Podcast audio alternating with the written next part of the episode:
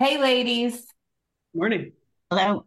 Hey, we're going to take a new tack today and actually go through a piece of nonfiction.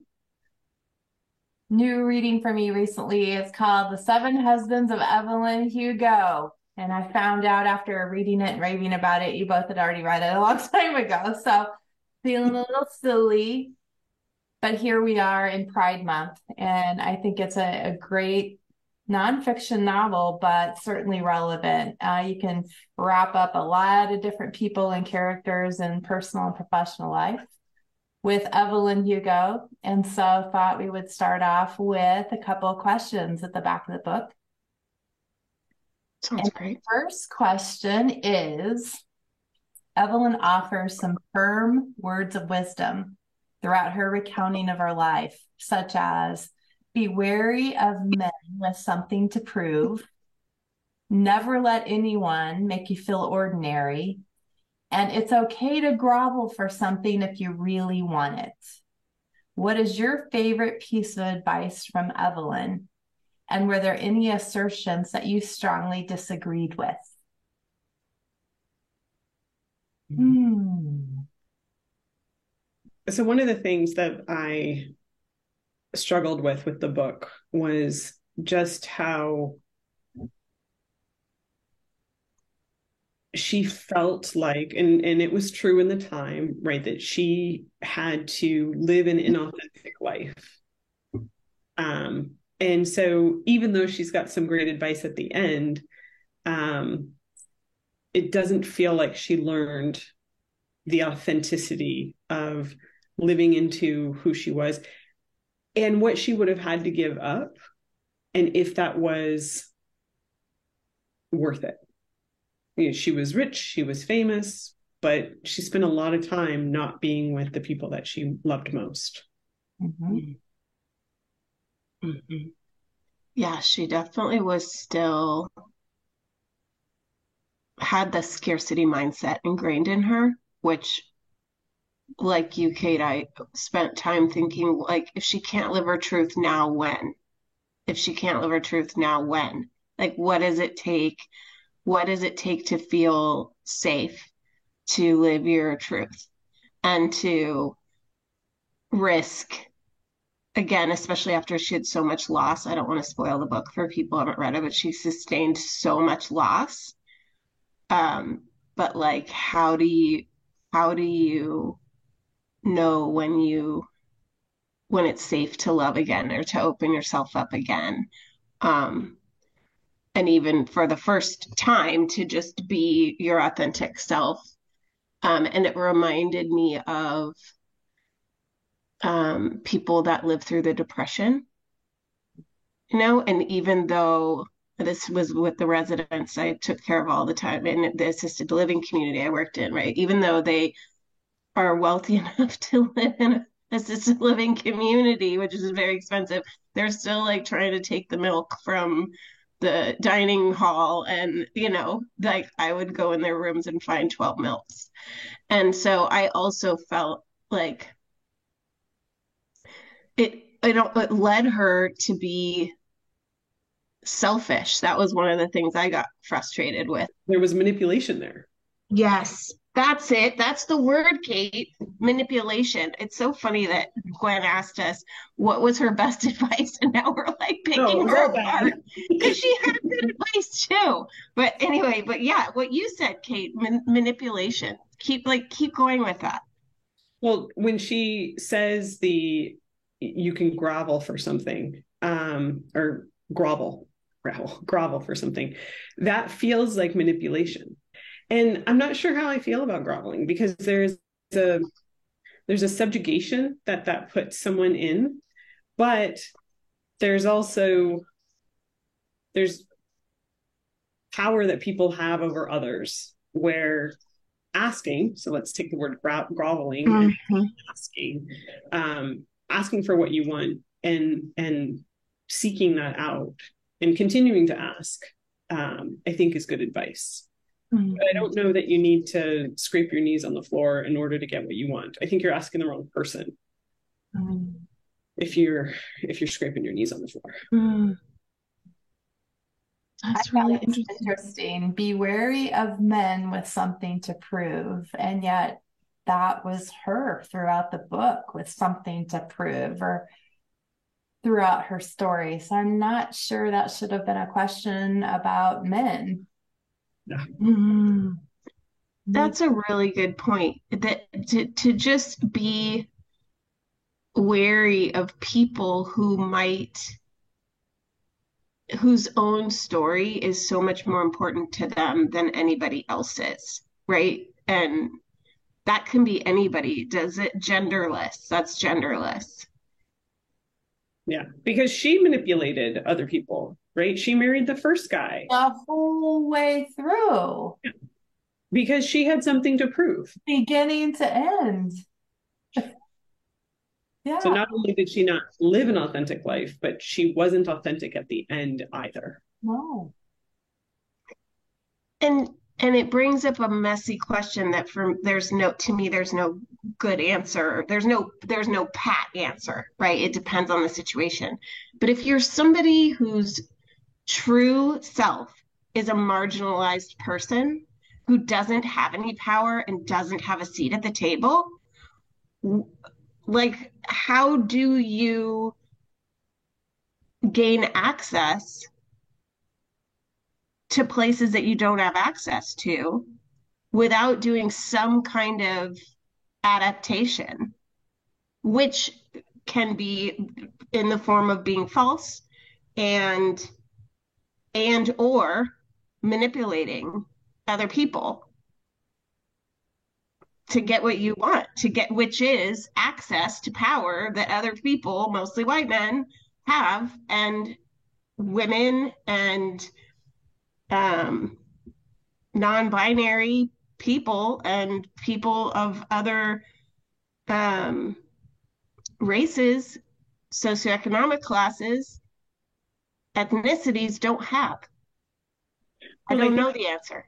The sacrifice that people who have made it to that station of power and then made their status known mm-hmm and then had the retribution of oh well even though we love you now we're going to cancel your sitcom or we're going to not we're going to blackball you as a uh, we're going to what's the term that we're supposed to use now um, we're going to cancel cancel you as a person right we're not we're not going to award you these things because we disagree or we're scared of or whatever um, that that's a huge sacrifice that people make when they get to the status and then they reveal.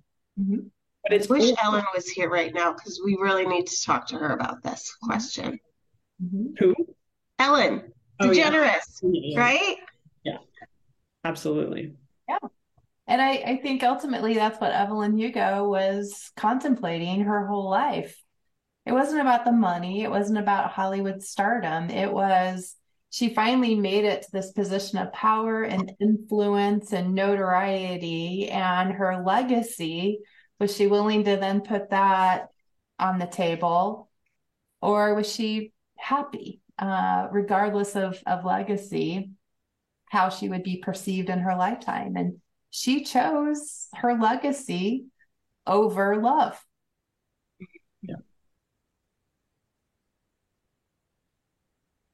I do think that's the only way, though, that we break through the stereotypes is to have those brave people who are willing to to reveal things and to have the conversations. But I read something the other day, I can't remember where it was, but there this mantra of how does it affect me? Mm. How does someone, a man loving a woman, a woman or a man cross-dressing ha- a, a man deciding to be another gender uh, not deciding but but coming out as their gender it does not affect me. And in fact my support of them living their authentic self does affect them. And so when we think about what our roles are as cisgendered women I feel deeply into that authentic support of someone who is living their truth. Mm-hmm. That's my obligation to them. Yeah. Bravery. And- I haven't and- that. And to be willing to figure out what it looks like to lean out our own voices so that that their voice can lean in. Um, I saw this quote yesterday, I think, that was I loved, and it, but I have to. It, I don't even think of myself as wrestling with it, but that's a load of crap because I obviously do. I always just assign that role to of wrestling with letting other people have rights uh, with white men. But the quote was, um, "Equal rights, more rights for others, doesn't mean less rights for you. It's not pie." Mhm. Love that. Yeah. It's it's not the scarcity mentality. It's not the competition. It's not if there's gain over here, there's loss somewhere else. Um, It's not a zero sum game. it's just not. But that is unusual in this capitalistic society that we live in in the, this country. There's that it's funny that you bring up capitalism because there are societies who have um who have revered those who have a second spirit or who are trans or who um have just supported i was reading the other day um portugal Mm. uh, recognized their first, I am going to get this wrong, but they recognized their first trans man in seven in the 1700s. I won't say the exact date, but it was like the late 1700s. Hmm. It was either Portugal or Malta. Um, might have been Malta actually, which is interesting because Malta is a very Catholic country, but they that was their op- their first openly trans yes, be called whoever you want. What is your name now? I will call you that. Mm. And I just I think of those who are like who say, Oh, like it's so much work for me to to have the the grammar be wrong. Pronouns, right? Yeah. Why why should I bother with pronouns? Yeah. Or I will just call them by their name. I won't bother with pronouns. It's a part of being seen. And oh my gosh, that little tiny bit of, oh, yes, I need to remember to call someone by their preferred name or pronoun is so little effort hmm hmm in comparison to what that person is going through and having to correct and correct and correct and correct everybody, not just you. And constantly disrespected. The, the little microaggressions, even though they're not even intended to be microaggressions, they are little signs of disrespect, disregard, Mhm. preference. Yeah. And the dual spirited thing, we we all talk about balance. I mean, I find it fascinating that if someone is male and female balanced in spirit and has both perspectives, that should be considered to be healthy. Special. Special, unique, yes. Mhm. Interesting.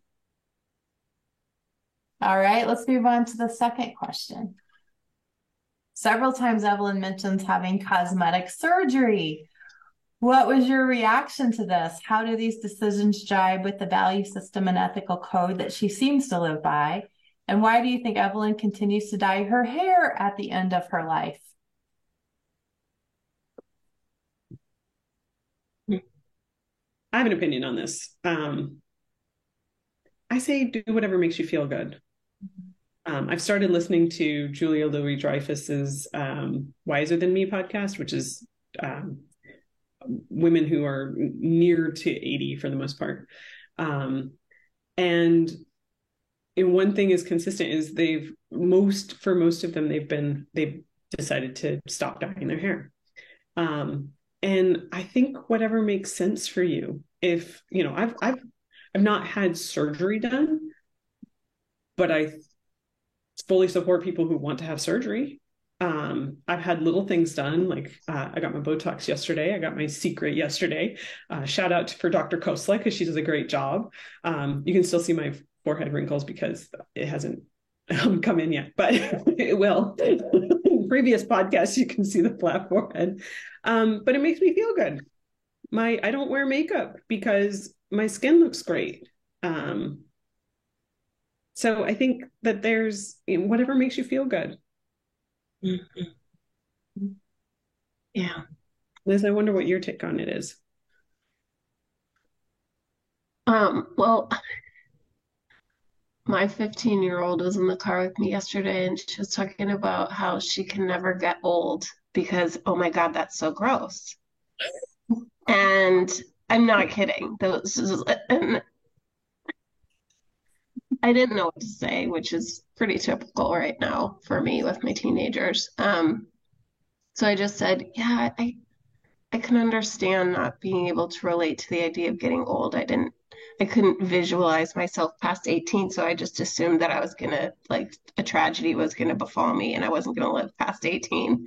Um, but she was just like, oh my God, oh my God, like I can't even, so gross. Like, oh my God, like what if I got gray hair? and I just because I'm currently wrestling with whether to stop dyeing my hair. And I have a gray gene, so I have like snowballs around my head um, uh, I just kind of was like, wow, that's a really like I'm accustomed to seeing that kind of stigma in our culture, but not so much from my own children. Amazing. Um, and you know, I have had plastic surgery twice. Um, and I agree with you, Kate. I think whatever you want to do. But I just think that's so much easier than said than done in our culture. And I look at people, you know, like Jane Fonda, who's one of her get the guests on on um, Julia's podcast.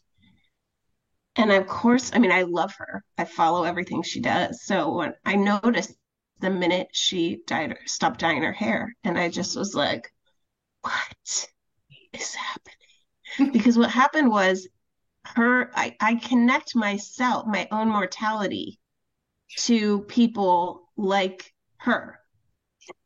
And i think that's a big part of what is happens in our culture that causes us to resist accepting people aging people. Men can age all they like. Women aging. So yeah i don't i definitely didn't feel judgmental of her for doing those things. I just felt shit, that's hard.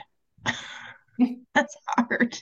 It's hard because talk about requiring bravery to let yourself be, do whatever you want to do to make yourself feel good whether that's stop dyeing your hair or getting surgery or Botox. And I really need to find someone locally to get, I want some Botox again, even though it always doesn't come out well.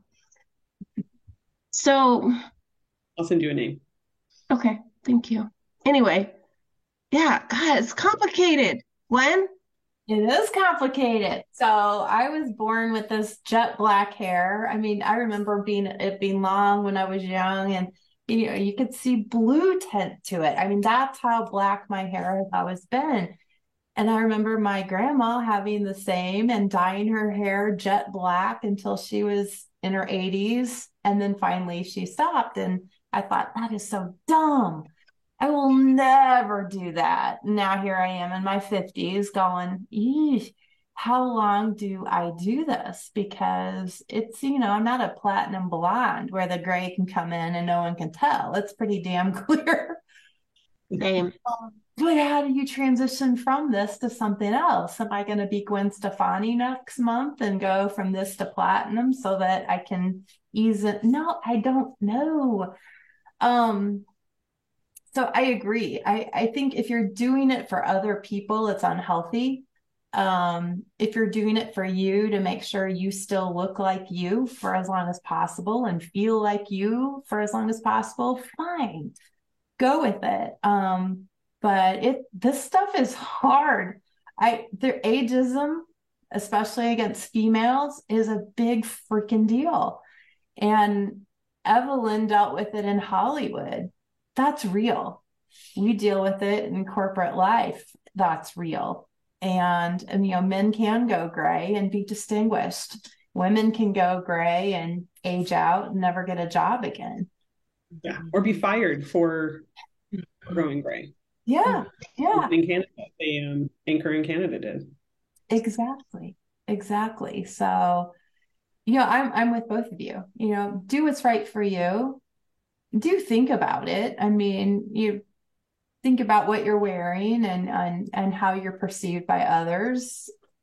Get the feedback from others professionally, at least, to be sure you're in sync as best mm-hmm. that you want to be. But at the end of the day, you know, be who you are, live, you know, claim it claim who you want to be and how you want to look and what makes you feel good whether it's your hair dye or plastic surgery or or what you wear and if you're not fitting in then you're not with the right place or you're not with the right people mm-hmm. i was 35 years old in one of my first executive roles and had a really bad coach in his 70s male white obviously and he was telling me if I were going to progress, I needed to let gray start to show. I didn't even have gray at that point. So I was like, what am I supposed to do? Like dye my sides white and then look like That's a? Weird. That's a weird piece so of advice. Strange. So strange. So yeah, don't be inauthentic by trying to do these things either. Um, whatever helps boost confidence. To put a bow on the book um, conversation, what I loved about the book, even though she was such, you know, she was hard to love at times in the book, but I loved her. And I loved the book because the book was messy and the book made me feel uncomfortable. And I haven't felt that way by uh, reading fiction in a long time. And my my friend who is trans said to me uh, the day before yesterday, here's the thing about white people announcing that they're an ally or that they are in a trauma informed uh, business or that they're in they want to be inclusive. It's not something you just show up and announce and then you're done. You have to live it and be in the the mess of figuring out how to do that all the time or you're not. It's or it's you know, it's false. So that's what I loved about this book and why I recommend it is that it brought forward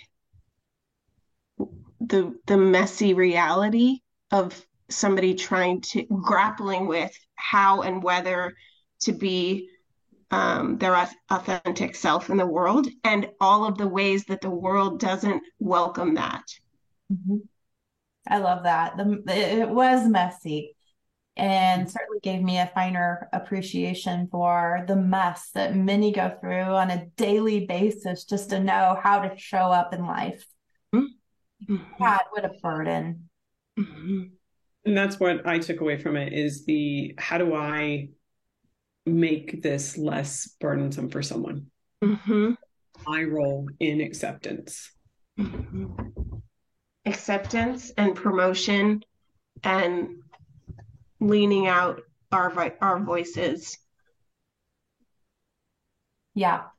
So let's be clear we are allies. We strive to be allies. We strive to be accepting and opening, open and welcoming to all. Are we perfect as white privileged women? No, but we sure hope to be. And so we hope that anyone feels comfortable um, contacting us, um, wanting to work with us and also raising issues to inform us when we are going off a path or making assumptions that we shouldn't make. We never want to do that, but we're not perfect either. So thank you all. We'll try this nonfiction thing again sometime, okay? Um, it's fiction. You mean I, fiction? Oh yeah, fiction. Fiction. We'll try the fictional thing again, but it it really is a, a great generalization of nonfiction and the way many people are living. So if we can find some more of these, that would be great. I reverse those two words all the time. So thank you for being one other person that does it. You are very welcome, Liz.